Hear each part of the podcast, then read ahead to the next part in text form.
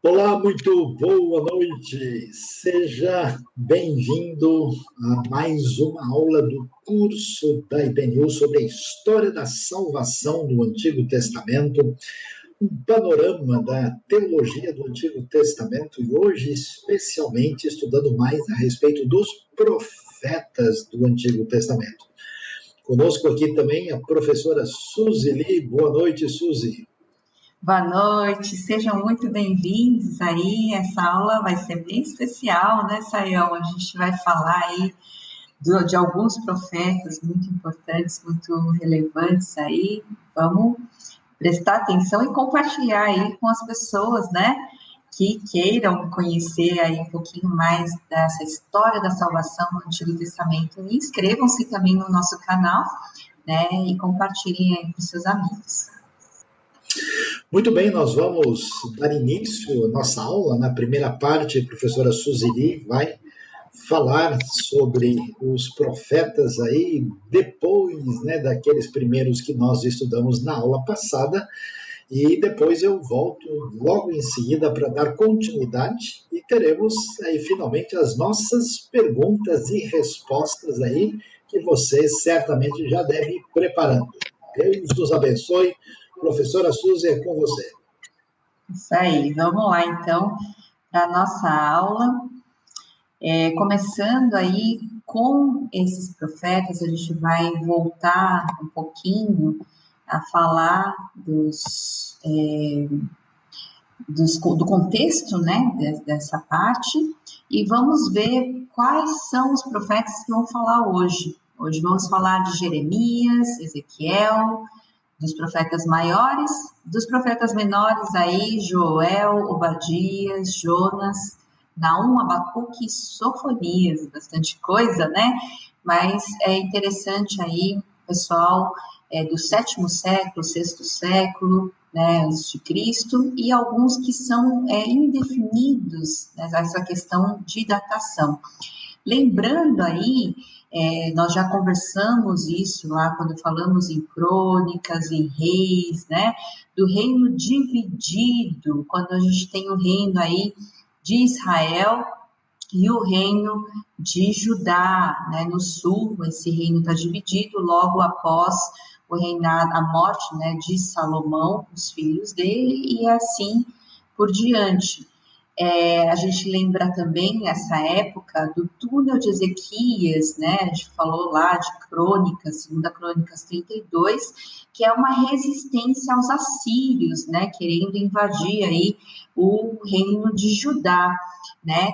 Então, lembrando, depois da queda do Reino do Norte, né, em 722 a.C., a gente fica aí com o Reino de Judá e lembrando um pouco como é que foi o reino de Judá. A gente já está aí é, no, no, século VII, né, antes de Cristo, que vamos falar hoje, é, mas lembrando que em Judá e no, no, no norte a gente teve alguns, é, nenhum é, rei bom, né, rei que fosse segundo o coração de Deus. E aqui no reino de Judá a gente tem alguns, alguns começaram bem, depois acabaram mal, mas a gente tem alguns aí reinos bons, é, reis bons, né, reis que seguiram, que fizeram a, a, a, reforma né, na questão do culto, da adoração.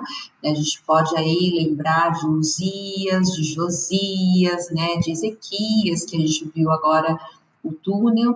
Então, alguns exemplos para a gente pensar aí é, nesse, nessa época. A gente também teve, e a gente falou sobre o cativeiro babilônico, né? Na época, é, quando cai aí o reino de Judá. Então, isso é em 586 a.C., então a gente está falando antes desse cativeiro, é, entre o cativeiro, é, é, o, a queda do Reino do Norte e antes desse cativeiro, que é o exílio babilônico, como nós conhecemos, tá? Então, é esse momento, e lembrando um pouquinho da cronologia aí do exílio de Judá, que a gente conversou, né, a queda de Israel pela Síria, né, em 722 a.C., que a gente já tinha falado, é, ali em 981 a, a, divisão do reino é, entre o Reino do Norte e o Reino do Sul, né? E aí, um pouquinho mais para frente, nós vemos aí no, é, em 605 anos de Cristo, é, já a primeira deportação de Judá, né? Então, é, quando no momento que já começa o exílio, 597 a segunda deportação com Joaquim, terceira deportação em 586, quando há a destruição aí do templo, né, é, de Jerusalém, de Jerusalém e do templo também, e aí a gente vê lá na frente é, a queda da Babilônia por Ciro em 539, e aí vem o retorno de, é, de Zorobabel, né?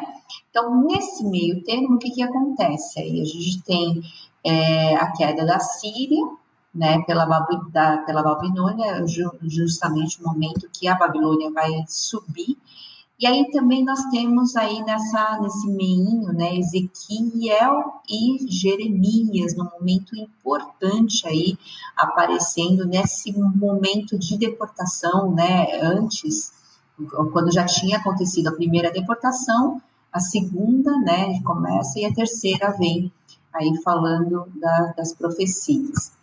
Então é muito importante esse momento e hoje a gente vai começar aí falando desses profetas clássicos, né? Os profetas com essa data indefinida que são Joel, Jonas e Obadias, tá?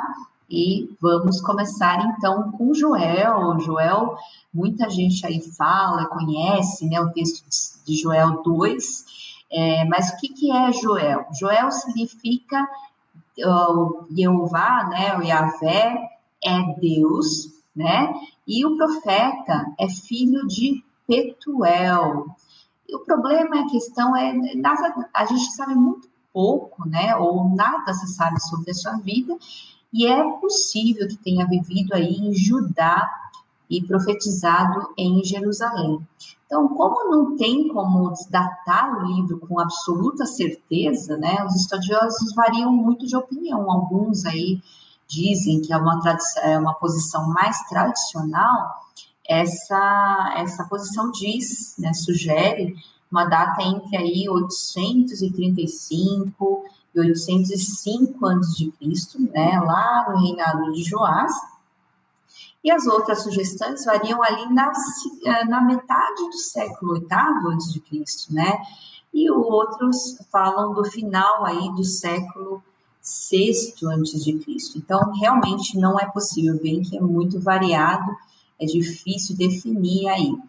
E Joel, ele profetizou numa época assim terrível, sabe assim, nos 45 do segundo tempo, é, no momento realmente de devastação, de grande é, crise, né, de Judá, porque nesse momento vem uma grande praga de gafanhotos né, destruindo a vegetação e as pastagens, né? A terra fértil havia se tornado um lugar de desolação e destruição, né? A praga era a maior jamais vista naquela, naquele tempo, né, naquela região, e aí eles perderam absolutamente tudo. Então a fome e a seca atingiram a terra, tanto o povo como os animais estavam morrendo. E aí a explicação de Joel para tudo isso é muito clara, é o juízo de Deus. Então, isso aparece na teologia dos profetas e Joel vai ter uma questão aqui maior, né, uma questão importante que é o dia do Senhor, e nesse momento é muito importante a gente lembrar que naquele momento em que todo mundo depende da lavoura, né, é, ou da pastagem ou da lavoura, esse momento tem a questão de, do, da corrupção né, da, do culto, da adoração e aquilo que eles tinham firmado, lembram-se que eles tinham firmado uma aliança, né, Deus com é, com Moisés e o povo, né? E essa aliança dizia que é o, o único Deus. É, eles deveriam adorar a um único Deus, só porque só existe um Deus verdadeiro. Né? E eles estavam exatamente fazendo o contrário, fazendo é, se, se corrompendo nessa questão e quebrando, portanto, a aliança. Eles estavam indo principalmente dos deuses, né, da, assim, pagãos, que eram deuses da lavoura, né, que estavam aí da fertilidade, e eles acabaram se corrompendo bastante.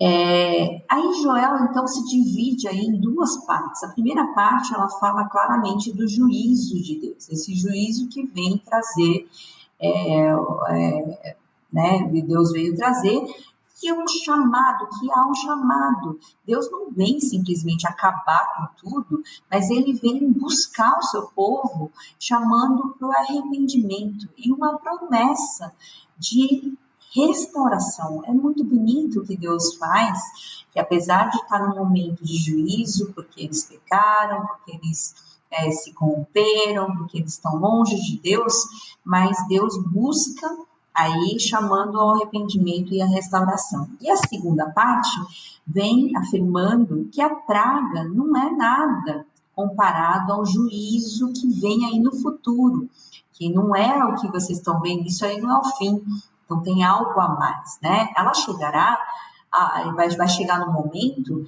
que a, a, essa hora, quando não somente Judá, mas também todas as nações comparecerão diante de Deus. Então é interessante esse conceito que não é algo comum antes dessa época, né?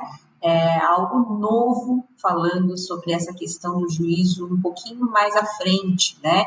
Olhando num tempo mais para o futuro.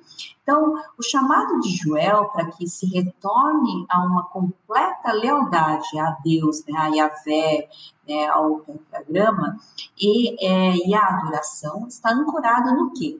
No seu entendimento de que o amor de Deus contido na aliança, lembram-se que a gente falou bastante do Hesed, né? Que não pode ser controlado, olha só, ele não pode ser manipulado, não pode ser controlado nem confinado e que regula a intensidade e a duração da ira divina. Esse amor leal é tão dominante, tão forte, tão, é, e tão permeado de graça e misericórdia que a gente vê lá em Joel 2,13, que fala exatamente disso, que é o amor gracioso e compassivo, né? Que é, Deus permanece aberto a mudanças em seus planos, quando tais planos concentram-se em calamidades para o seu povo desobediente. Então, é essa compaixão mediada pelo uso sincero das orações de arrependimento no culto, que prepara o caminho para o derramamento do Espírito e das bênçãos concomitantes de segurança, e para comunhão com o Senhor, que constitui o futuro de Judá, como Joel o vê. É muito legal lembrar que, apesar do momento de juízo, apesar de trazer tudo isso, é que, na verdade, Deus está falando: voltem porque o que segura, o que garante a aliança, o que é, precisa, é tu, tudo que Deus vai trazer é baseado na sua graça e misericórdia. Então, se arrependam, né? Então, voltem a esse culto. E aí, e aí merece destaque aí a profecia do capítulo 2, que nós conhecemos lá, de Atos também, né? Joel fala que Deus haveria de derramar o Espírito, é a primeira vez que se fala nesse nessa democratização do Espírito Santo, né, que vai cair sobre todas as pessoas, né? Seria o prelúdio do juízo do dia do Senhor que se fala aqui. No futuro todos teriam seriam, né, teriam habitação do Espírito, né? Aí vai chegar esse tempo quando a profecia vai vir sobre quem? Sobre jovens e velhos, sobre homens, mulheres, não só para um grupo específico, para os escolhidos, mas para todos, né? A salvação, ela finalmente vai chegar, pois todo aquele que invocar o nome do Senhor será salvo. Isso é muito importante. Essa é a teologia que traz uma esperança escatológica né? A gente falou um pouquinho semana passada, mas essa questão da esperança é muito forte, muito clara aqui em Joel, né? E aí, passando um pouquinho adiante, a gente vai falar de Obadias, né? Obadias é um livro pequenininho, né? O Obadias só tem um capítulo aí com seus versículos. Ele significa o quê? Significa servo do Senhor, né? E a gente não sabe absolutamente mais nada sobre ele, né? Então, a, o contexto da destruição de Jerusalém coloca aí uma data da profecia do livro logo após 586 a.C., porque provavelmente é o que aconteceu. É, ano em que a cidade foi conquistada pelos babilônios. A mensagem dada do exílio de Judá é, alerta Edom, que é interessante aqui, é bem direcionada, é direcionada a Edom, né, que são os descendentes aí de Esaú, sobre a vingança divina e assegura o quê? Judá do cuidador, do cuidado, né, do Senhor. Então, Judá, vocês são vão ser cuidados, vocês estão garantidos, mas a vingança de Deus vai cair sobre é, Edom. As relações entre Israel e Edom sempre foram de hostilidade, então existe isso já há um tempo. A rivalidade começou lá com Esaú e Jacó, né, que a gente conhece a história lá de Gênesis 27, 32 a 33 também.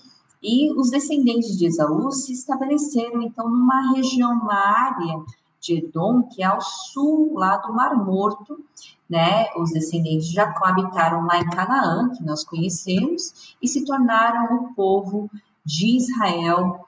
Então, Deus rejeita o quê? Principalmente a arrogância, né, de Edom.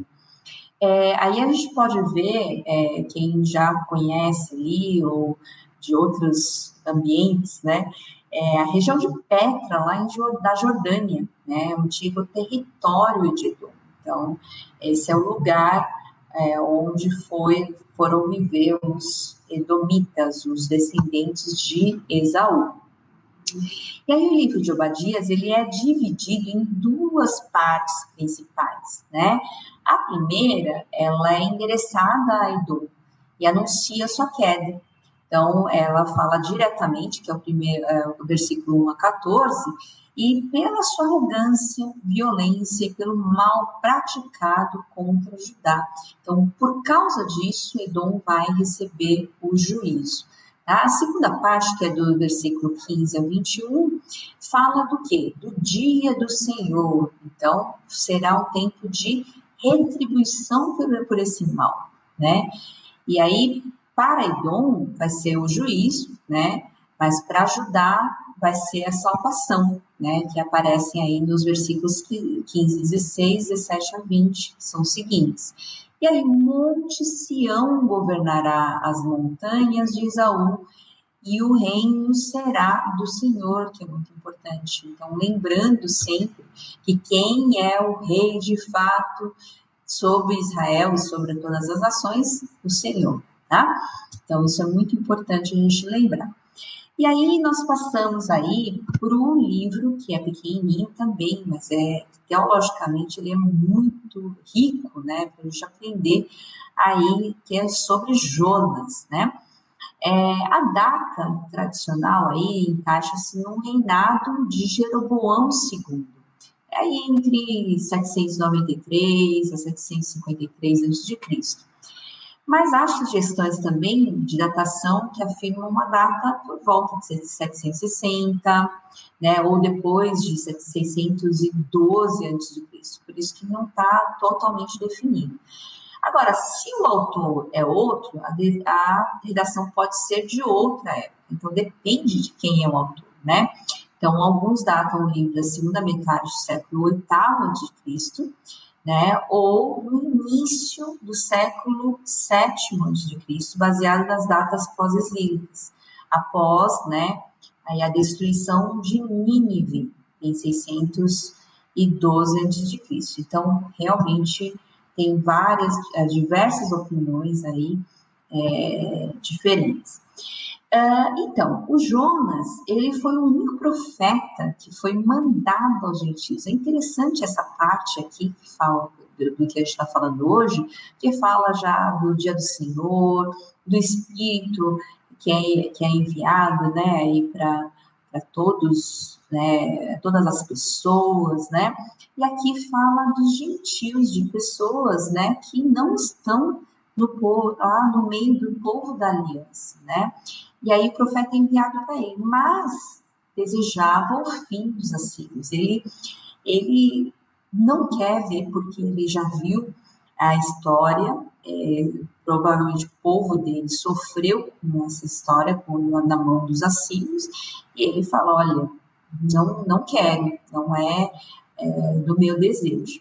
E aí nós conhecemos aí como o Jonas, o profeta Fujão, né? Mas o nome dele significa pomba, né? Não sei se de pomba ele tem alguma coisa, mas é isso que significa o nome deles, dele.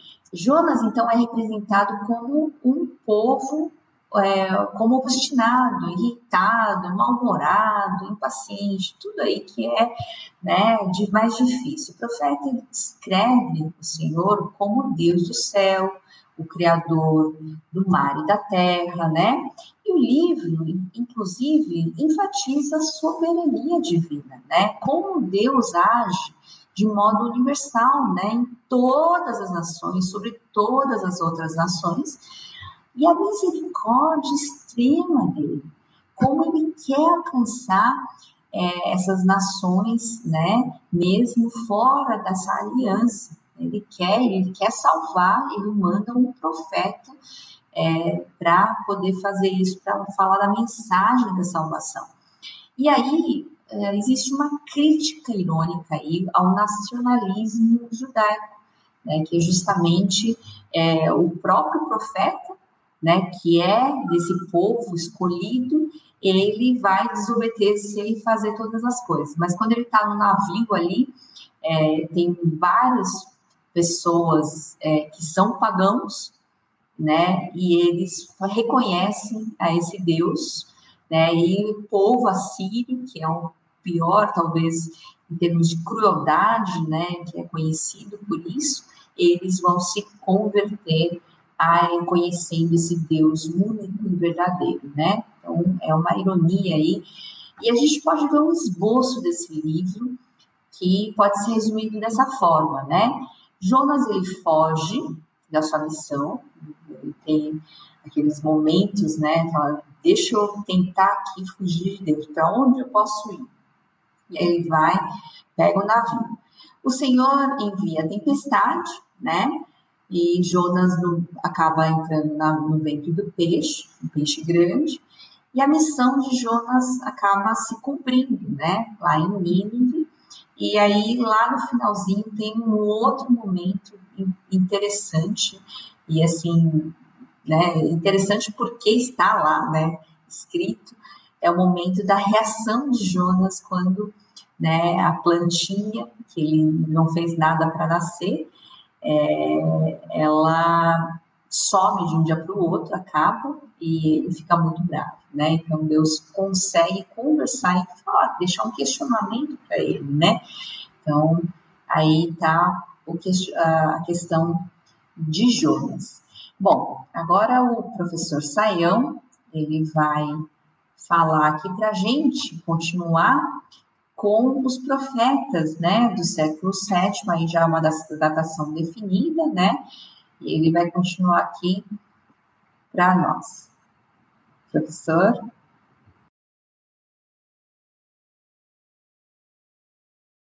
Uh, microfone desligado.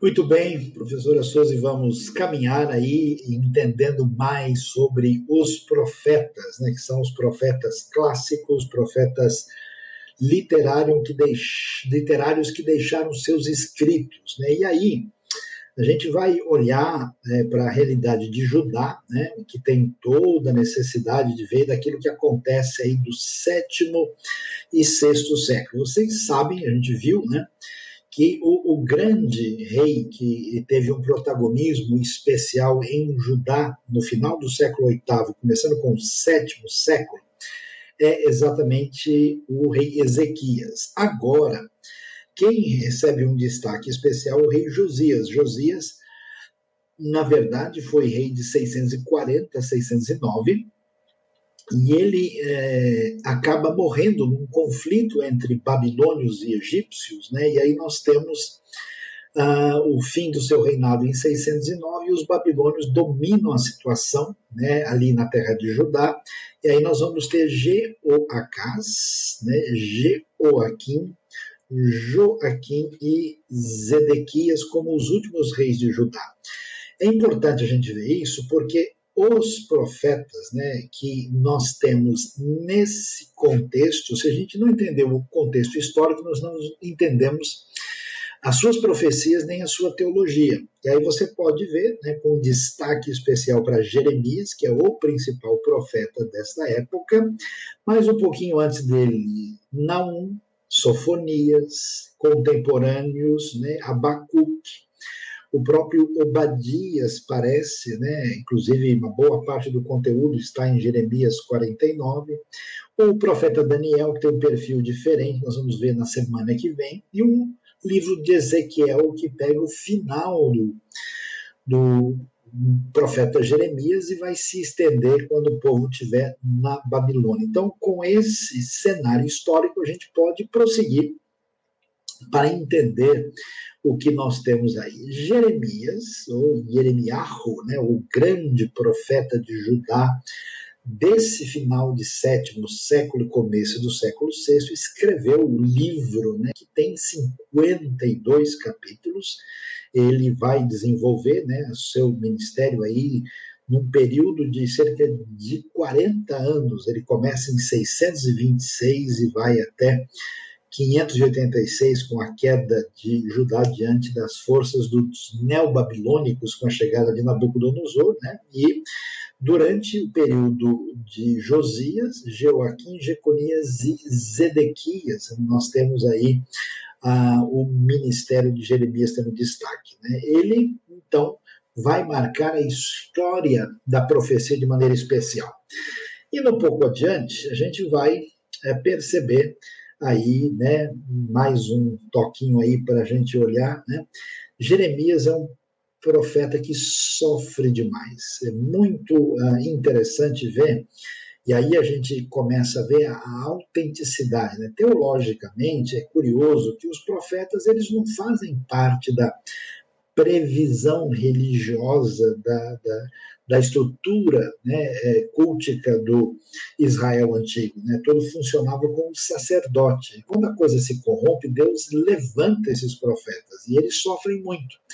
A gente viu, por exemplo, na última aula sobre Isaías, agora Jeremias. Jeremias é rejeitado. Né? Essa ideia de que a verdade com o seu mensageiro não é aceitável para a maioria das pessoas. Então, é rejeitado pela família, por amigos, por vizinhos, pelos sacerdotes, pelo povo, pelos reis. Né? Ele vai acabar sendo aprisionado, ele vai ser jogado numa cisterna. Né? Ele, ele é mal visto quando ele diz que Deus vai trazer o juízo, né? que vai cair sobre Judá e que isso virá através da invasão da Babilônia, o pessoal acha que Jeremias tem algum tipo né, de envolvimento com a Babilônia. É, e não é o caso, como nós sabemos muito bem. Uh, vamos aí então olhar o livro como um todo, né? Jeremias, eh, como todo profeta autêntico, ele tem dificuldades com o seu chamado. Ele se considera uh, novo demais, né? Para atender o pedido de Deus e o seu chamado se concentra no capítulo 1. E aí temos muitas profecias sobre Judá e Jerusalém, na maior parte do livro, indo até o capítulo 35. Né? O livro não é muito organizado uh, cronologicamente. Por exemplo, você vai ver que o capítulo 7 é diretamente ligado com o capítulo 26, né? quando ele vai falar uh, no templo, né? trazendo a profecia de juízo que cairia sobre a, casa do Senhor. Né? A narrativa histórica, um pouco antes da queda de Jerusalém, né, que se dá aí no ano 586, aparece 36 até 38, e a queda mesmo no capítulo 39. Né? E aí vem a, descrição, né? lembrando que Jeremias também tem um livro né, que, que dá continuidade ao que o seu conteúdo tem, que é o Lamentações de Jeremias, né, que tem cinco capítulos e uh, quatro capítulos com 22 versículos e um deles com 66. E aí nós temos a narrativa, depois da queda de Jerusalém, capítulo 40 a 45, como acontece com Isaías, como acontece com Amós e outros profetas, nós temos as profecias sobre as nações, para mostrar essa questão teológica interessante, né? Como é que Deus, que é o Deus da aliança com Israel, também age no cenário da história. Até que nós temos finalmente a queda de Jerusalém, né, que aparece aí no último capítulo, capítulo 52. Pois é, é interessante que muitas vezes o texto bíblico não dá detalhes da vida do profeta, mas Jeremias é a mais detalhada. Né? A gente vê aspectos pessoais muito apresentados, nele é conhecido como profeta chorão. Ele recebe uma ordem de não se casar nem de ter filhos, né? E é interessante isso ilustra bem a sua mensagem, porque se vai haver guerra, se vai haver ataque, vai ser destruída a cidade, não é um momento fácil para constituir família. Né? Então, o juízo de fato era iminente. Quando Jeremias não se casa e nem tem filhos, todo mundo começa a pensar se a mensagem dele é realmente aquilo que ele está dizendo ou não. Né? E a próxima geração, de fato, haveria de sofrer no exílio. Né? O seu grande companheiro, né, que prestou toda a assessoria ao Jeremias, foi o famoso Baruch, né, que tem destaque, inclusive, no capítulo 45. Né? Então, olhando, a gente vai ver que eh, Jeremias vai bater de frente com a, a, expectativa equivocada do povo, a esperança do povo de que ó, nós somos povo de Deus, não vai acontecer nada, e Jeremias diz: não, o julgamento vai, vai vir. E ele então diz: não adianta vocês lutarem, melhor se render aos babilônios, o que leva muita gente a imaginar que Jeremias parece ter tido algum tipo de aliança política com os babilônios para dizer uma coisa dessa.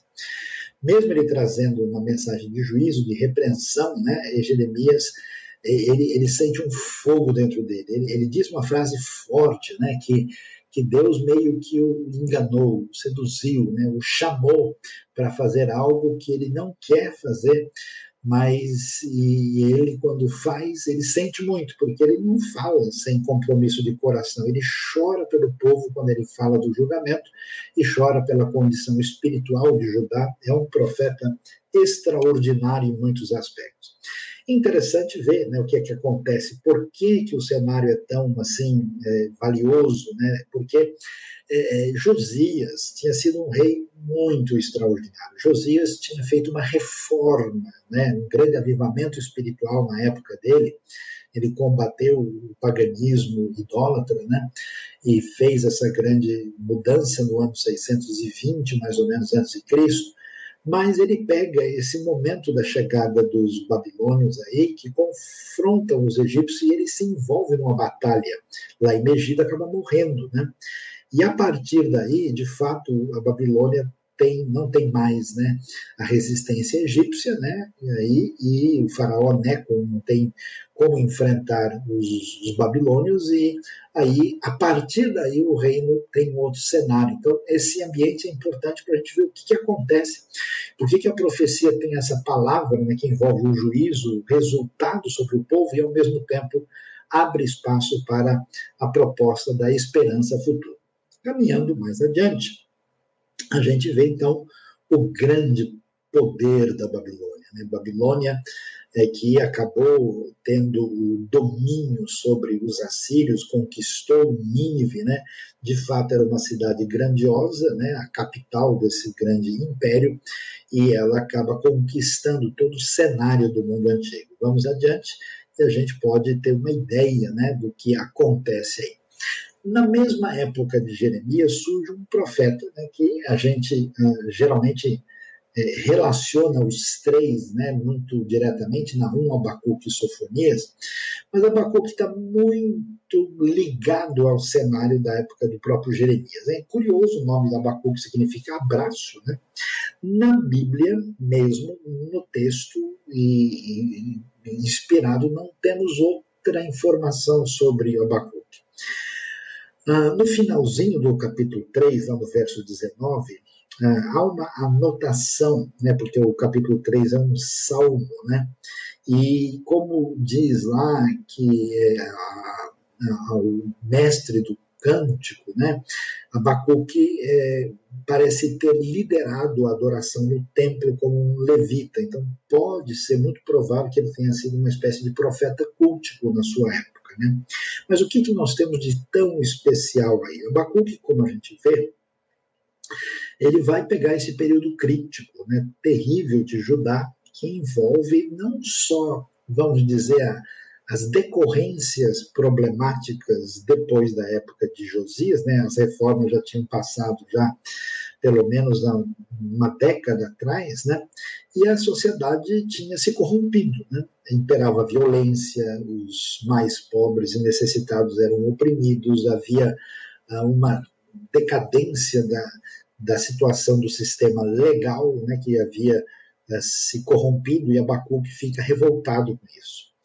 E é interessante que uh, o texto vai mostrar né, como é que Abacuque passa de uma crise a outra, porque como o mundo em volta estava em guerra, né, e a gente vê a Babilônia aí que conquistou a Síria e o Egito, ah, essa ameaça de invasão né, ainda vem ser um problema mais intenso sobre a crise interna de Judá. Então, na, assim, no resumo, né, problema pouco é bobagem, né, a coisa é, é muito séria. Então, os diversos, vamos dizer, textos de Abacuque, os estudiosos mais atenciosos, eles consideram escrito entre 609, que você viu, é a data lá, né, da derrota do Josias, até 597, quando a segunda leva de pessoas é deportada para a Babilônia. E aí, o que que vemos? Abacuque é interessantíssimo, porque é um texto raro, né? assim como nós vimos agora que o livro de Jonas é diferente, que critica o nacionalismo, Abacuque também é diferente. Por quê? Porque em vez uh, dele.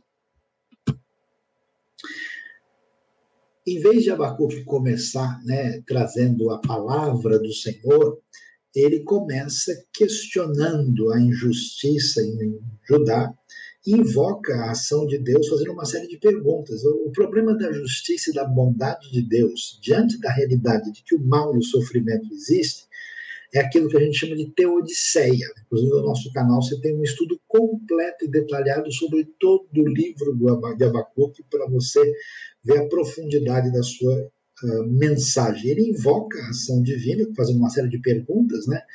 E aí Deus responde o quê? Que como resultado do procedimento de Judá, os caldeus, que é uma maneira de se referir aos próprios babilônios, né, uma região dentro da Babilônia, viriam como juízo sobre Judá. Aí a coisa fica muito difícil. O que, que acontece na sequência? Abacuque amplia sua crise, ele fica revoltado. Como é que Deus pode imaginar uma coisa dessa?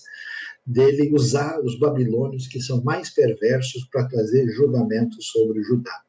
E assim, ele então vai ter uma, um grande, vamos dizer, diálogo conflito, né? Ele chega diante de Deus, olha, eu não saio daqui sem receber a minha resposta. É interessante como o livro é muito valioso para lidar com a questão da nossa espiritualidade, e é nessa resposta é que Deus diz: Olha, Abacuque, é, você fique sabendo que eu continuo sendo juiz justo. Então, a Babilônia vai receber o seu juízo na hora certa. E eu estou contando com o justo para que as coisas caminhem na direção dos meus planos. Ou seja, ainda que o julgamento surja e venha, Deus iria, haveria de preservar aquele que é o justo, que haveria de viver por causa da sua fé, ou fidelidade, a palavra hebraica emuná. E quando Abacuque entende isso, né, e é curioso que ao mesmo tempo Deus é soberano e que o justo tem um papel importante na sua relação de fé e fidelidade no prosseguimento da promessa divina, Abacuque tem uma experiência teofânica extraordinária registrada no terceiro capítulo. Né? Ele entra numa grande assim manifestação poderosa de descrição de quem Deus é, uma reação exultante, né?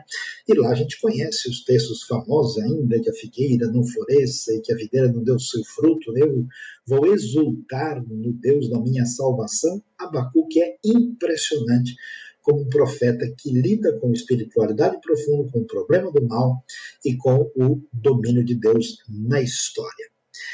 E aí a gente vê como é que o livro se organiza, né? Você tem é interessante, não tem um oráculo, uma profecia, tem um questionamento de Abacuque no começo do capítulo 1 até o versículo uh, ah, 4. Depois você tem a resposta de Deus que vai falar uh, que os babilônios estão chegando para repreender, né, servir de juízo contra Judá. Aí Abacuque entra numa crise muito grande, muito séria, né, que ele não aceita o que está acontecendo, e aí vem a segunda resposta de Deus com cinco ais que vão cair sobre os babilônios e o justo viverá da fé. Hatzadik benunato e rie, vai dizer o texto original, e o salmo final de teofania, de celebração, de comemoração de Abacuque. Muito impressionante esse pequeno, grande profeta. Agora, Nesse cenário, as coisas que nós vamos observar, é importante que a gente vai ver o cenário geral da profecia, né, que envolve os que nós vimos na outra aula. Lembre-se, o que está em vista? A divisão do reino, né, Judá e Israel, e a quebra da aliança mosaica, a situação de crítica da monarquia e da religião que se corromperam, a apostasia de Israel, né, que é completa, mas envolve também Judá, aqui falando Israel de maneira plena, com idolatria e justiça. O profeta aparece como alguém enviado por Deus, né, quer dizer, não existe a previsão do profeta, ele é alguém que é chamado e luta com esse chamado. Uma mensagem de arrependimento sempre aparece e ela é sempre condicional. Esse Deus da aliança que cuida de Israel, de Judá, ele também age em todas as nações, ele é um Deus universal, é o Senhor da história e sempre, apesar da promessa de juízo e julgamento, você vê a esperança se levantando por causa da aliança, especialmente a aliança davídica, que vai ser a base da esperança messiânica que surge depois. Então vamos lá. Continuando com esse pano de fundo geral, vamos ver o profeta Naum, palavra que quer dizer consolo, consolação. É, a gente não sabe muito mais a respeito de Naum, como esses outros profetas menores também. Ele é chamado de Elcosita, da cidade de Elcos, uma aldeia que a gente não sabe muito bem. Tem tido várias sugestões, mas nenhuma delas é, ela é definitiva. Né? Alguns acham que podia ser Cafarnaum, né? E Cafarnaum é Kfarnahum, né? aldeia de Naum, mas não sabemos se é o mesmo. Né? Naum profetizou em Judá no período logo depois de Ezequias, né? Ele, no período de Manassés, que foi o filho de Ezequias, Amon e Josias. Então veja que ele antecede um pouco a época do próprio Jeremias e Abacuque, né, os seus contemporâneos, então, a gente viu Sofonias, Abacuque, Jeremias, mas ele é anterior, um pouquinho mais perto de Sofonias. E aí, o que, que a gente vê? A gente, lendo Namum, sabe é, que ele profetizou antes da queda de Nínive, que vai acontecer no ano 612. Mas no capítulo 3, de 8 a 10, se menciona a cidade egípcia de Tebas. Algumas traduções têm lá no Amon, que foi destruída em 663. Com isso, a gente sabe que Naum escreveu depois de 663 e antes de 612. Né? E aí, então, nesse período entre 50 anos, é a profecia da destruição de Nínive. A mensagem deve ter sido entregue um pouco antes da destruição, talvez aí entre 630 e 620, talvez quando os inimigos da Síria já estavam aí se preparando né, para esse ataque final que vai destruir uma das maiores cidades do mundo antigo. Naum, portanto, traz, é muito interessante o juízo da Síria. Por quê? Porque às vezes a pessoa pensa né, que Deus está agindo só dentro do contexto do ambiente sagrado, né? Mas Babilônia e a Síria faz parte da, do interesse de Deus, claro, porque Deus é Deus de todas as nações.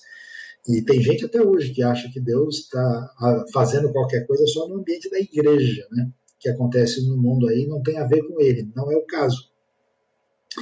E então, o que, que a gente vai ver? Né? Na primeira parte do livro, nós vamos ver o grande poder de Deus que protege o justo e julga o ímpio. Né? A segunda parte vai descrever diretamente aí o, a destruição de Nínive, e o terceiro capítulo aí traz o desfecho né, do livro de Naum. O juízo de Deus finalmente chegou, e os povos massacrados pela Síria agora batem palmas e celebram estas boas notícias aí diante ah, do juízo sobre uma nação tão perversa que tinha feito tanta crueldade no mundo antigo. E assim a gente vai e chega agora no profeta ah, Sofonias. Sofonias, o nome quer dizer o Senhor esconde. Né? É o profeta de Judá, que interessante isso, né? Alguns profetas parecem não ter qualquer ligação com o ambiente uh, religioso, né? Ele e ou mesmo real, né? Mas ele não faz quatro gerações até chegar a Ezequias, né? Então um profeta de uma certa uh, linhagem aí respeitável, né? Ele foi contemporâneo de Josias e parente do rei Josias, né? Ainda que não tão próximo. É muito valioso olhar Sofonias e ver como ele descreve Jerusalém no detalhe. Essas descrições são interessantes porque mostram que o profeta de fato conhecia no detalhe, que ele certamente deve ter crescido em Jerusalém para descrever da maneira que ele faz. E assim nós vemos que uh, as indicações, né, nós, nós vemos lá no começo do livro, que ele escreveu nos dias de Josias, filho de Amon, rei de Judá, e que se calcula em torno de 630. Por quê? Porque o auge da reforma de Josias foi 620. A queda de Nínive ainda não tinha acontecido. A queda de Nínive foi em 612. Então, como o ambiente da, da profecia de Sofonias ainda não reflete essas mudanças importantes da época de Josias, todo mundo coloca as profecias aí entre 630 e 627. Então você vê que Naum é um pouco antes, Sofonias vem depois, e logo depois começa Jeremias em 626, dentro de uma cronologia mais assim alinhada. E aí, o que, que a gente vai ver?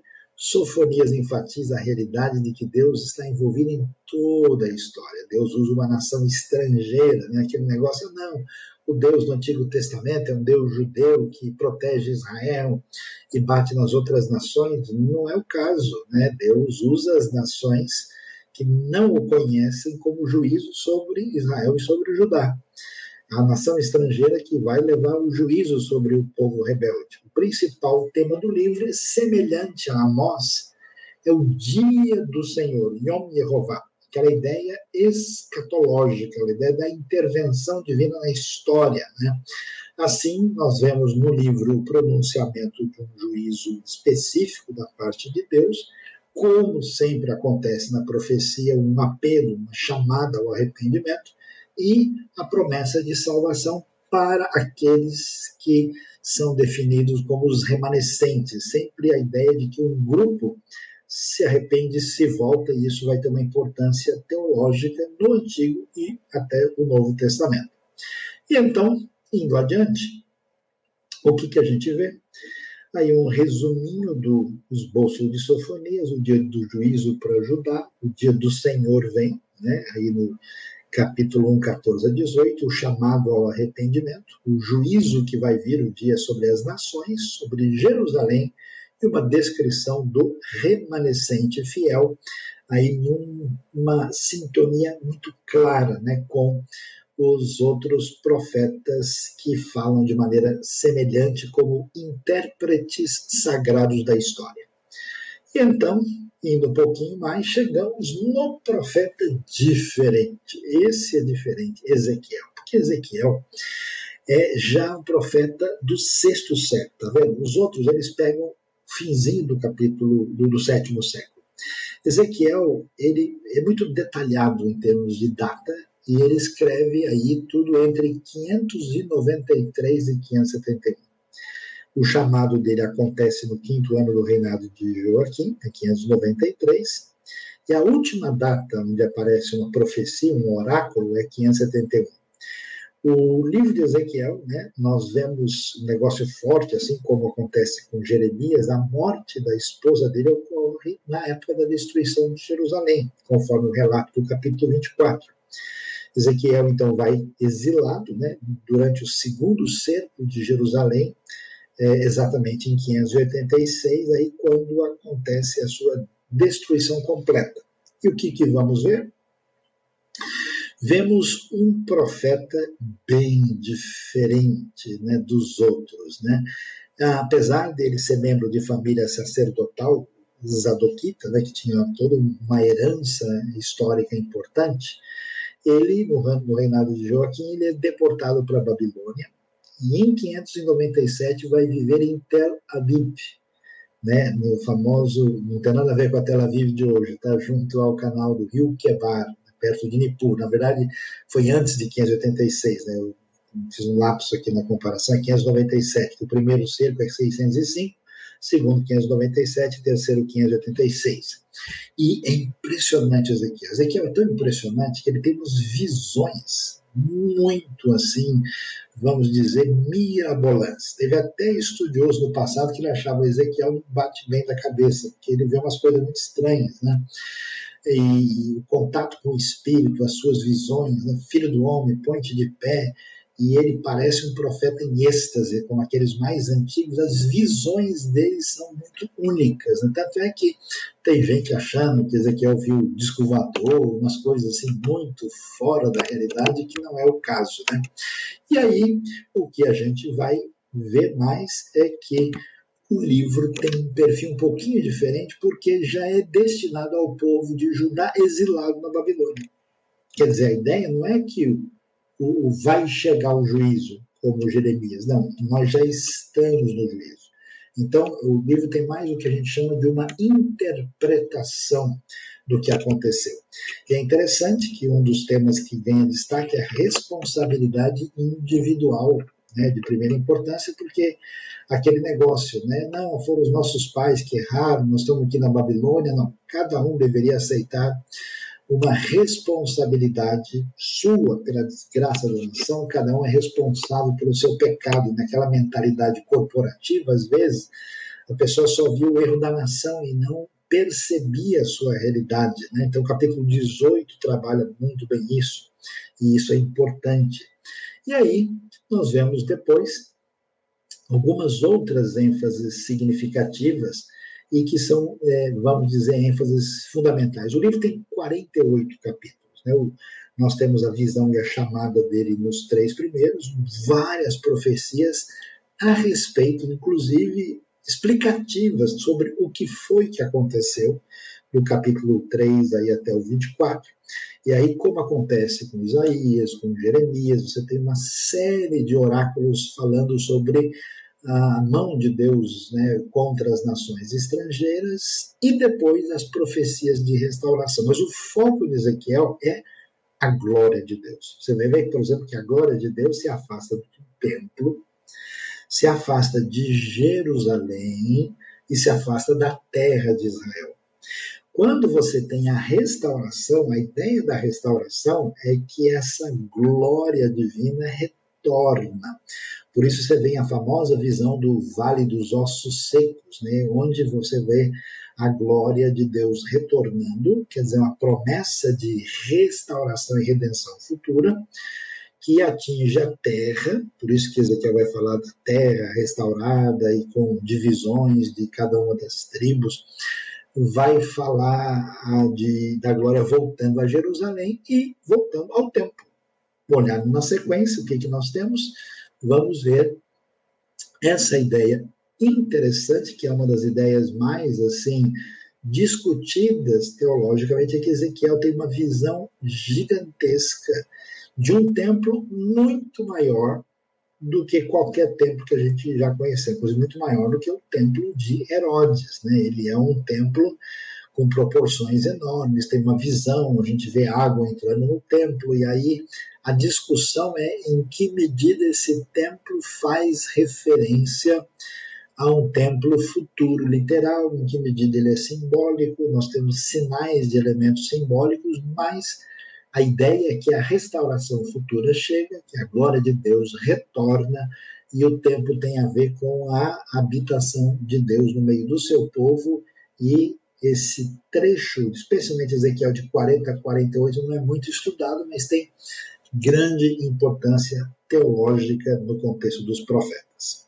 E assim, a gente então vai fazer o desfecho uh, teológico aqui disso. O que está em vista? O que, que na teologia dos profetas está assim subjacente que a gente não pode perder a visão, né? As profecias estão ligadas, né? O material profético com as alianças. Tudo que envolve o julgamento divino né? Muitas vezes aparece alguma coisa com a aliança abraâmica, você vai ver Jeremias falando sobre a nova aliança, Jeremias 31, que é comentado lá em Hebreus 8. Mas o, o, o ponto condutor maior é que o povo quebrou a aliança mosaica. Eles não poderiam rejeitar Deus como o único Deus. Né? Ou Shema Israel, Adonai Elohim, Adonai Echad. Ouve Israel, o Senhor nosso Deus, nosso Senhor Deus, o Senhor é um, é o único Deus. Vocês não podem ter outros deuses além de mim, Êxodo 20. Eles quebram, então vem o juízo divino. Agora, de onde se constrói a esperança, já que a aliança mosaica foi quebrada? Na aliança davídica. Deus vai levantar o reino caído de Davi. Então, sempre essas duas alianças estão aí nessa base. Né? E Jeremias, e outros textos vão ecoar isso, né? vai falar de chegar ao momento em que você tem uma nova aliança. Que nova aliança? Uma nova aliança em relação à davídica? Não.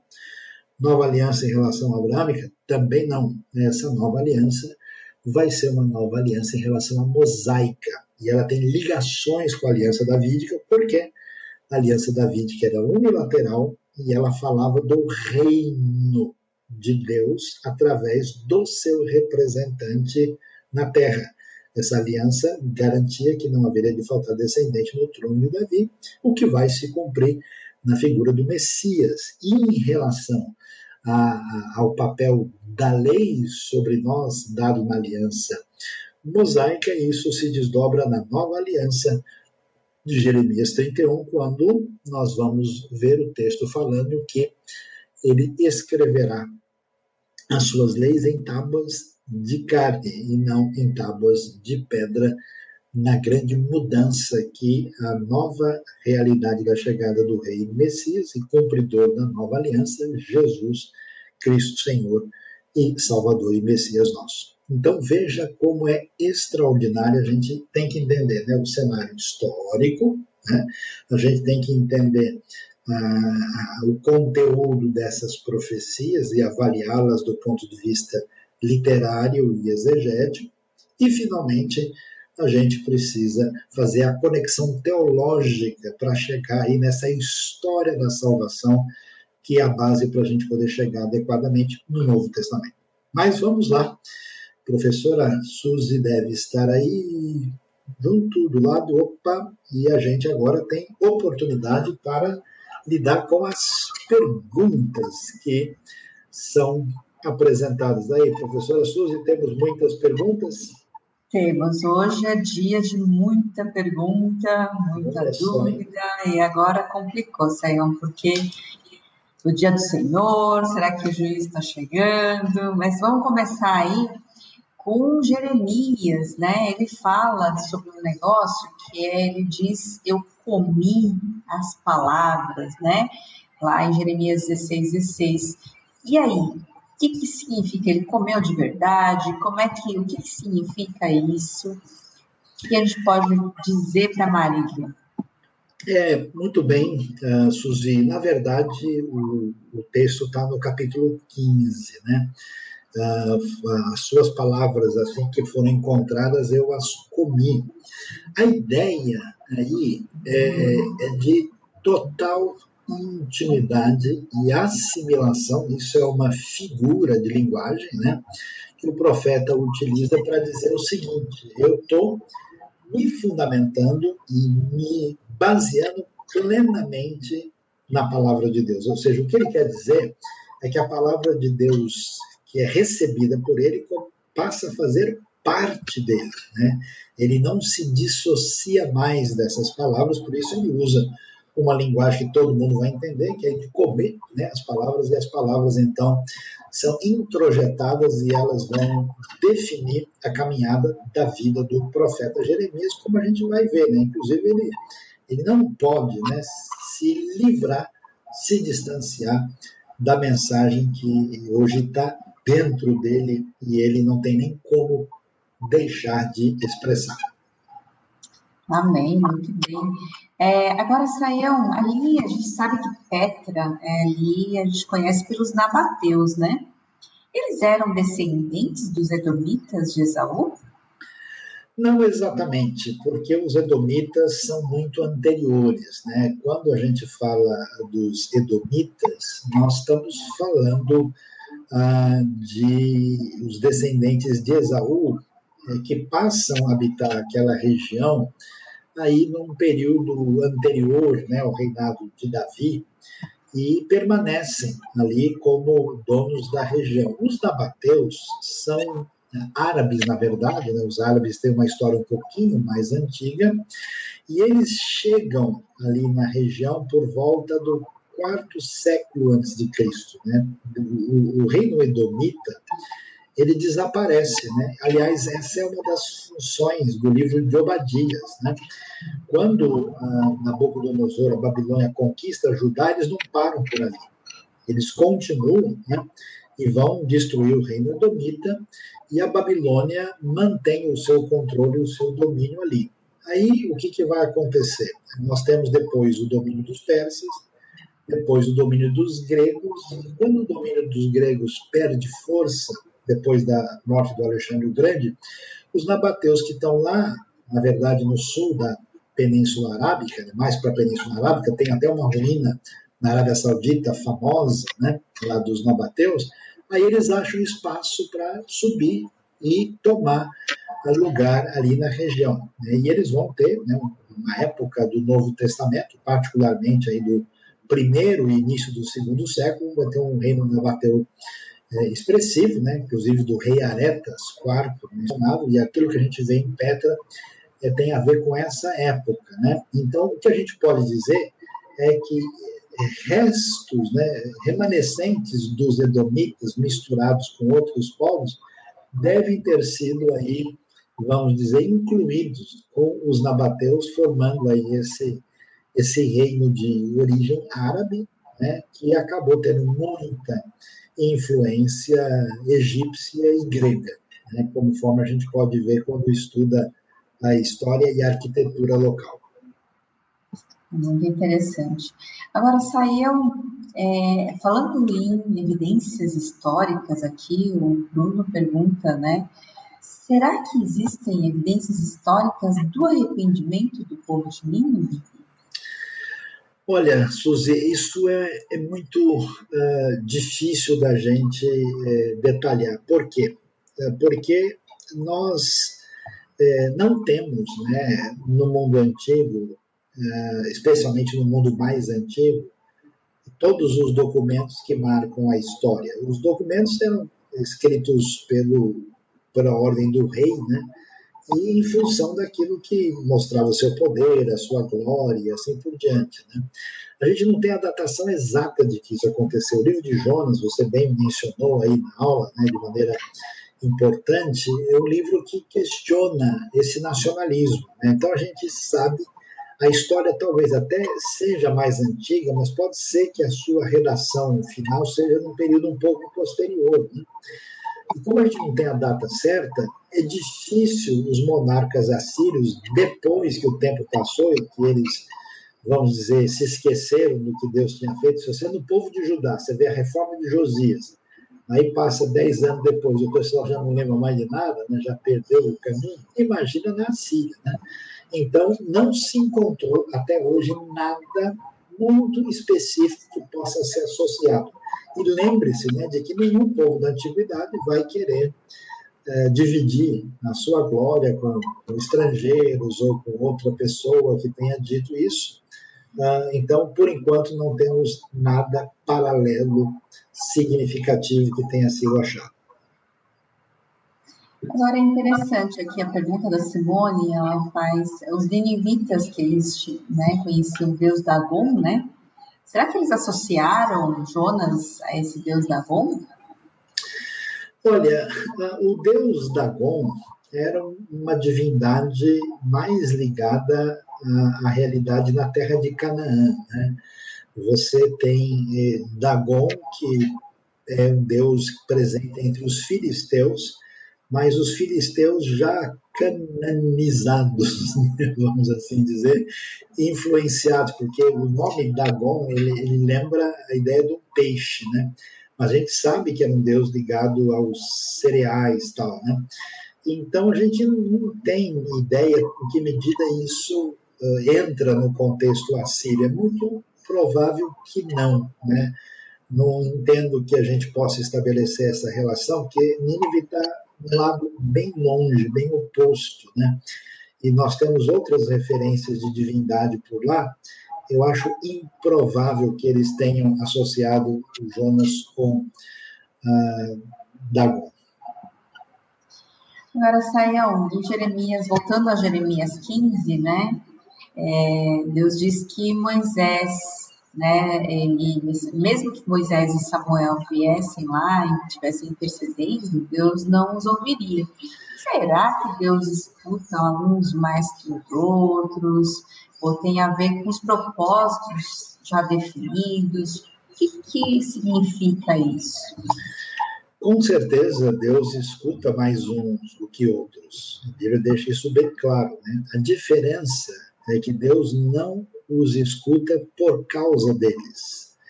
Mas não tem dúvida, por exemplo, que Tiago, quando vai falar sobre oração, ele vai dizer: olha, o Elias orou, né? E Deus respondeu. Não é o caso de outras pessoas. Por que, que Deus ouve isso? Está relacionado com seus propósitos, com a ação dele na vida da pessoa, a pessoa entrar nessa sintonia né, da, da ação com Deus, e, e ao mesmo tempo que o texto diz que Elias foi especial e foi mais ouvido, ele diz que ele não foi ouvido por ser alguém diferente, que ele era gente, né, como qualquer um de nós. Um convite à oração.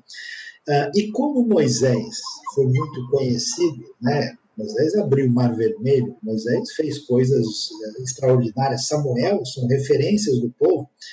Então, o texto fala sobre isso para dizer né, é, que essas pessoas conhecidas por intercederem na história e redefinir a caminhada do povo, mesmo que elas orassem, ou seja, Deus já tinha definido o seu propósito. A ideia é que o povo tinha chegado no ponto em que o juízo já estava determinado por Deus e nesse caso ele deixa claro que ele não retrocederia. Na profecia isso faz sentido por quê? Porque a profecia sempre é condicional. Então a pergunta é: Deus, será que ainda tem jeito? Nós estamos na estrada aqui, tem algum retorno? Lá na frente dá para fazer a curva e voltar? Deus diz: não, acabou o retorno. Agora, meu amigo, você vai até o final, porque atingiu o limite daquilo que eh, tinha a ver com a vinda do juízo de Deus. Muito bom, Saiu continuando ainda aqui em Jeremias 15, né? A gente tem a pergunta do Bruno ainda sobre Jeremias restaurado a posição de servo de Deus, né? Lá diz, caso se ele se arrependesse de suas palavras, será que as reclamações de Jeremias foram rejeitadas por Deus?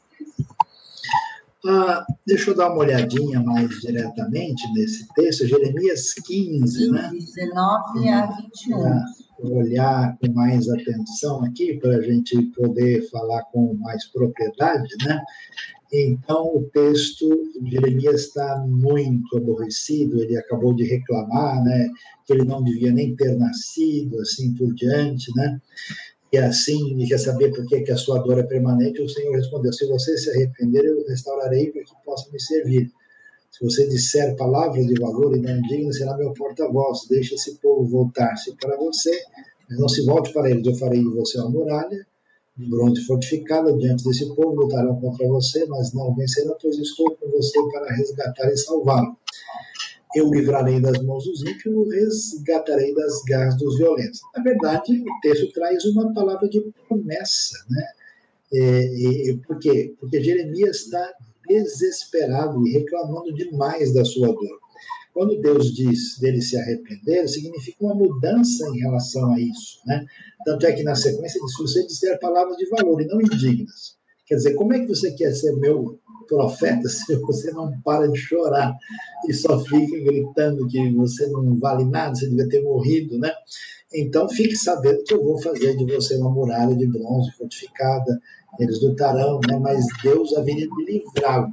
Então, não é uma palavra de profecia e de que Deus diz a Jeremias: acabou, uh, você está rejeitado. É que ele, digamos assim, na sua reclamação, que faz sentido, ele ultrapassou um pouco o limite, né? assim como Deus faz com Abacuque também. Deus deixa a gente chorar, mas também, quando é demais, ele fala: meu amigo, o lenço está ali, vamos, vamos parar, que eu vou fazer. Deus fez isso com Elias também. Elias chorou, gritou, fez tudo que eu disse: olha, agora tem serviço ali na frente, sabe o Jeú, sabe o Eliseu? Então, Deus é, encaminha para a tarefa na sequência. Até interessante, porque há até uma forma de restauração, né? Então vamos claro. caminhar, porque é assim que você vai levantar, né? Mais ou menos isso. Agora, Saião, é, lamentações, né? É, é, justamente o choro de Jeremias, as lamentações. Ele tem, ele tem uma língua, linguagem profética, assim como os outros profetas, ou uma linguagem mais poética, como os salmos? Com certeza mais poética como os Salmos, né? Tanto é que você tem o texto todo organizado, né? Um acróstico alfabético, né? parecido com o que você vê no Salmo 119, né? E ali, por isso que você observa que cada capítulo ou tem 22 versículos, ou capítulo 3 que tem 66, que é o triplo de 22, porque tudo é organizado. Então, a estrutura de Lamentações é, sim, linguagem poética mais parecida com os salmos do que com os textos proféticos comuns. Apesar de que muitos textos proféticos têm certos textos que são propriamente mais poéticos. Agora, Sayão, olha que interessante a pergunta do Alessandro, né? É a profecia lá de Joel, depois dermarei no Espírito sobre todos os povos, né? Que fala em Joel 28, 2, 28. Será que a gente pode entender que aí a ordem de Israel abençoar todos os povos está sendo cumprido aí? Vai ser cumprida está sendo cumprida? É muito interessante isso, porque é curioso, né? É porque Israel tem uma vocação sacerdotal e missiológica, né? Que você vê lá em Êxodo 19, 5, 6, devem ser um reino de sacerdotes. E é interessante que a Bíblia mostra desde os patriarcas, o povo fragilizando e falhando, e Deus, apesar disso, cumprindo o seu propósito. Existe uma santa ironia no texto. Então você começa a ver isso já desde o Abraão. Abraão ele faz as coisas complicadas lá com o negócio da Sara diante do Abimeleque e diante do faraó, mas você vê que depois ele tem que orar por eles. Então a oração de Abraão que vai curar né?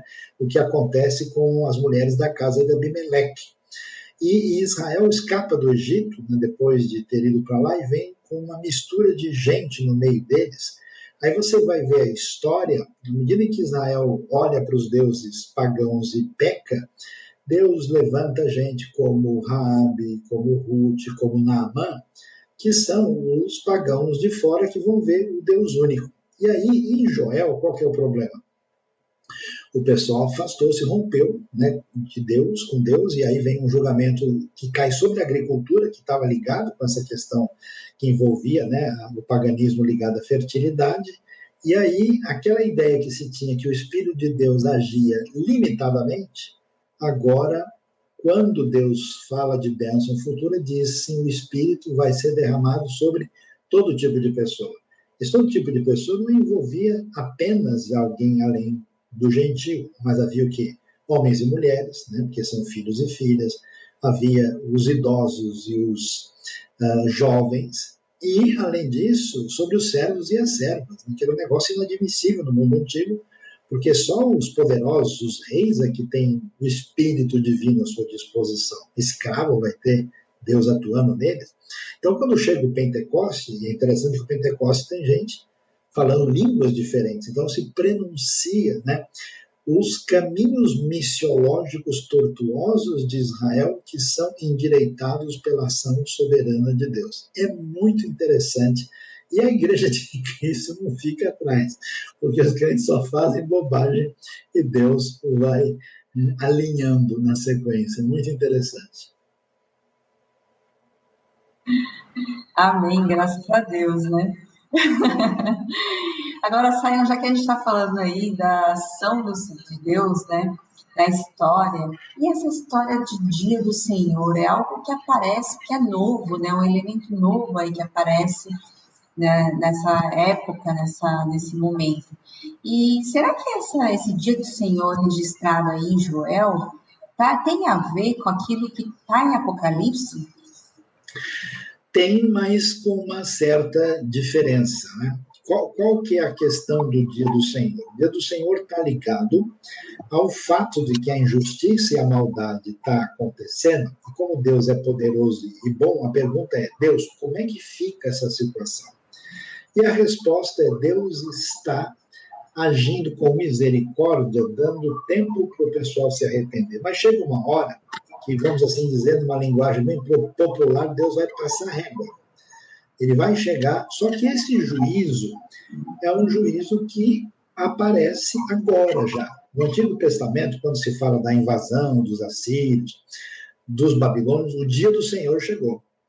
Quando esse negócio se amplia, e a gente chega em algumas profecias, como no próprio Joel, né, e no Novo Testamento, você tem, digamos, o dia do Senhor final. Então, por exemplo, Pedro vai falar, primeira Pedro vai falar sobre o dia do Senhor. Né? Essa, essa, essa linguagem escatológica no Novo Testamento, que tem a base nos profetas do Antigo, ela vai falar, digamos, do dia do Senhor definitivo, que é inspirado nesse, nesse agir divino dentro do tempo da história para fazer imperar a justiça divina e o seu julgamento final.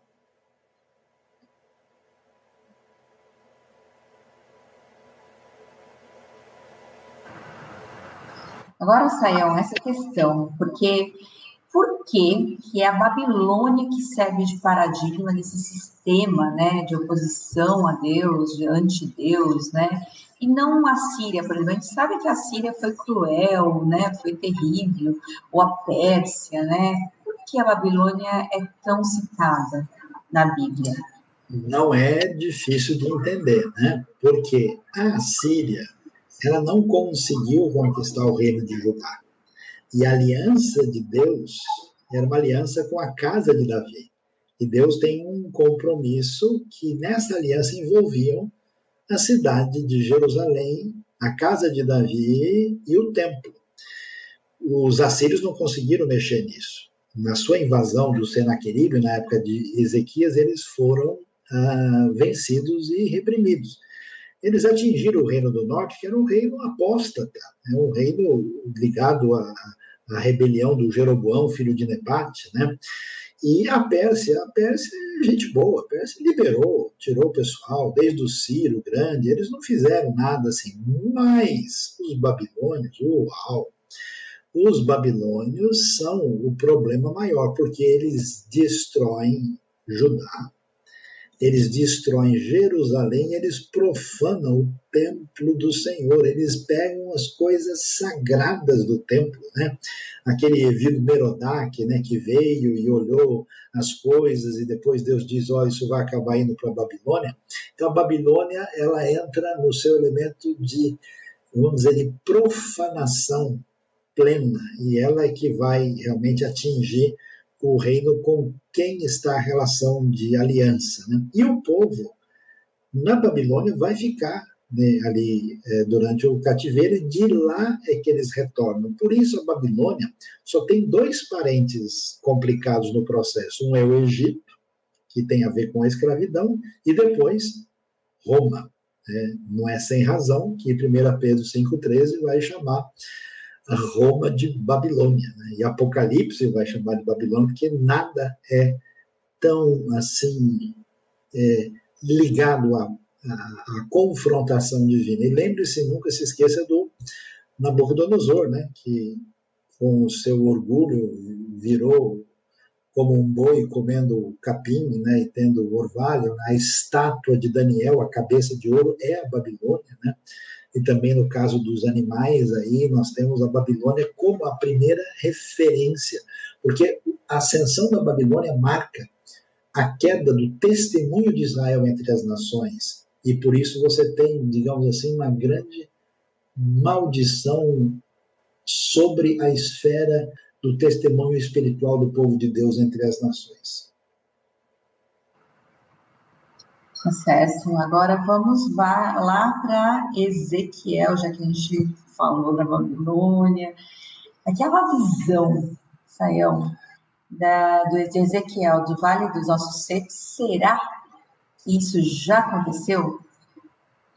É interessante essa visão de Ezequiel 37, porque a gente está acostumado né, a ler aquele texto e fazer uma associação assim mais vamos dizer, ligado à nossa vida, fazer uma aplicação mais devocional que tem lá o seu lugar. Mas, se você olhar bem no contexto e tudo que está envolvido, as indicações, aquilo está falando de uma restauração de Israel.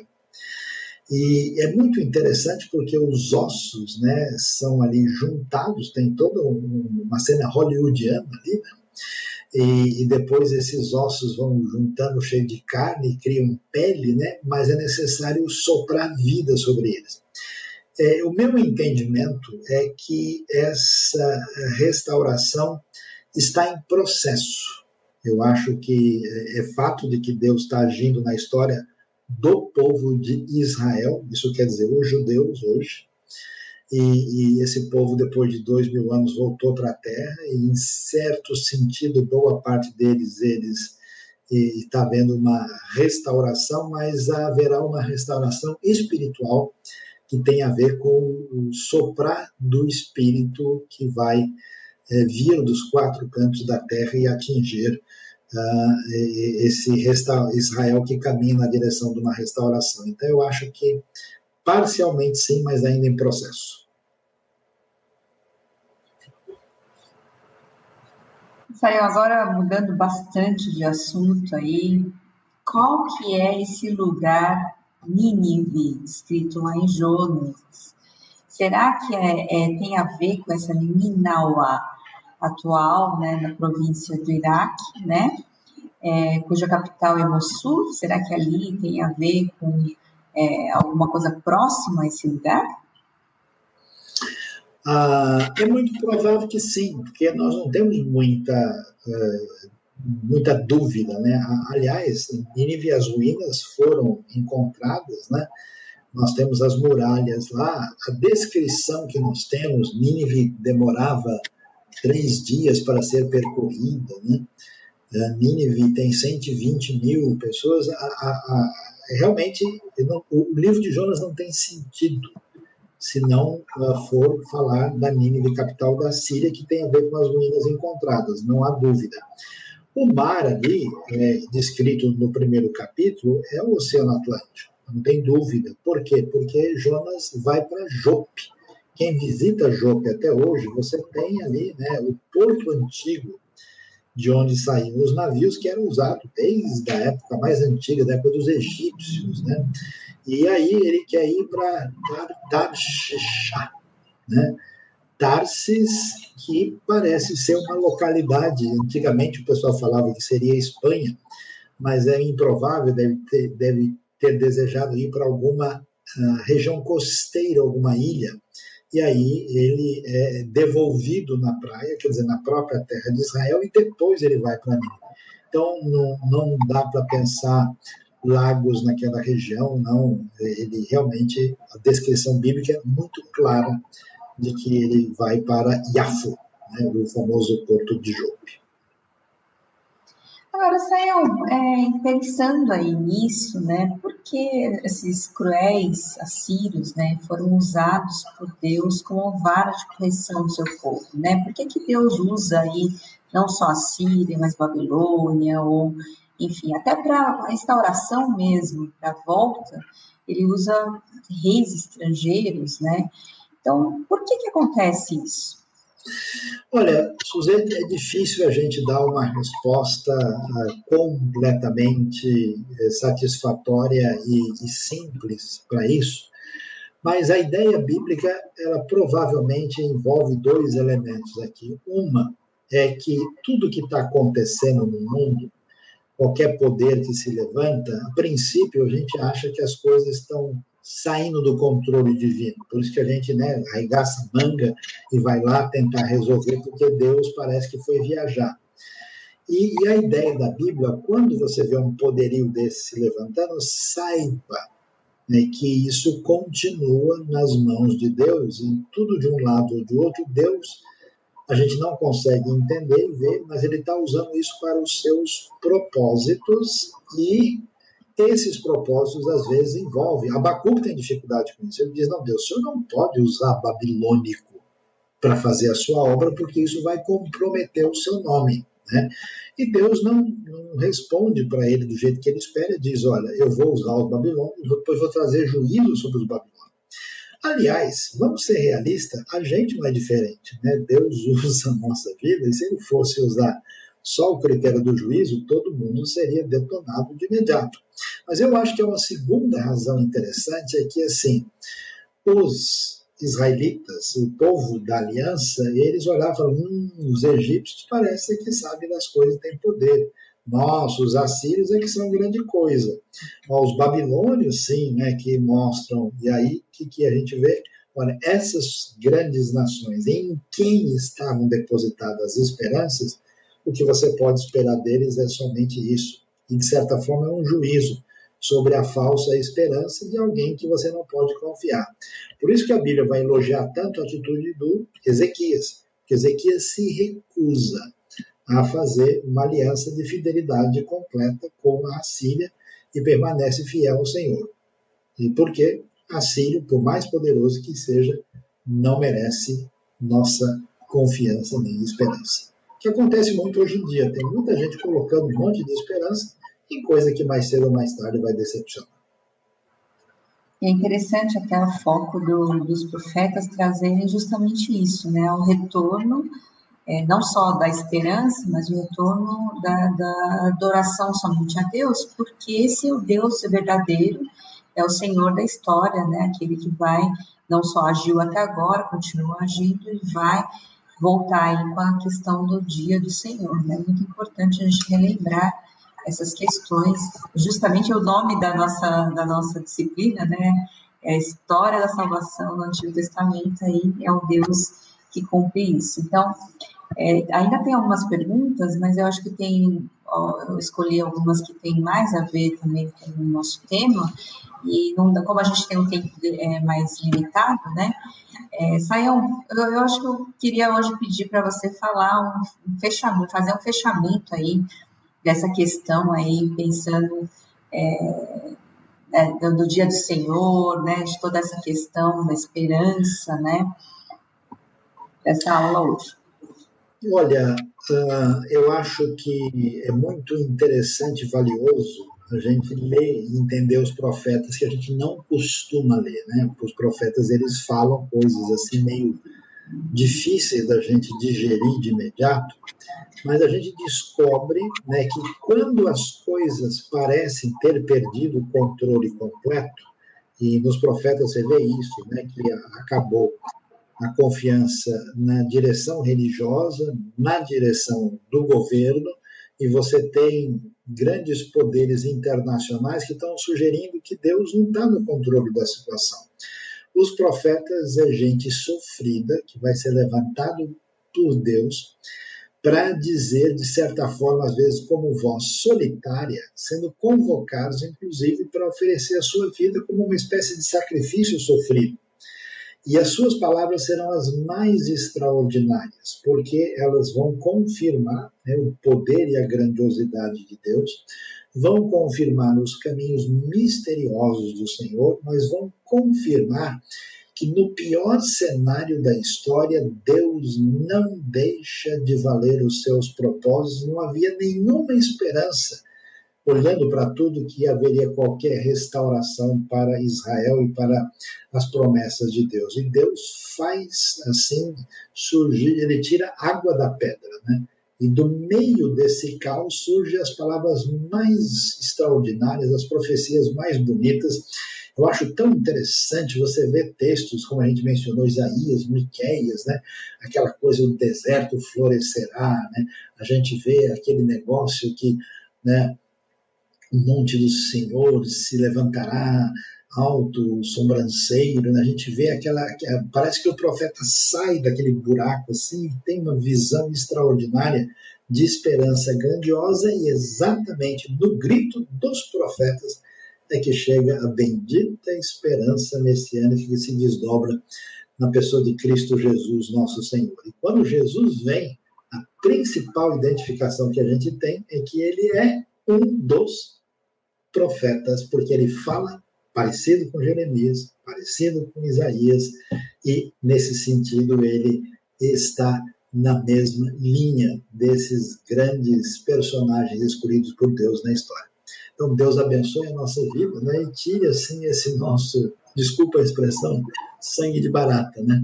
Porque o profeta ele fala com força, com pimenta na comida e ao mesmo tempo com mel extraordinário que atinge a nossa vida e nos encanta.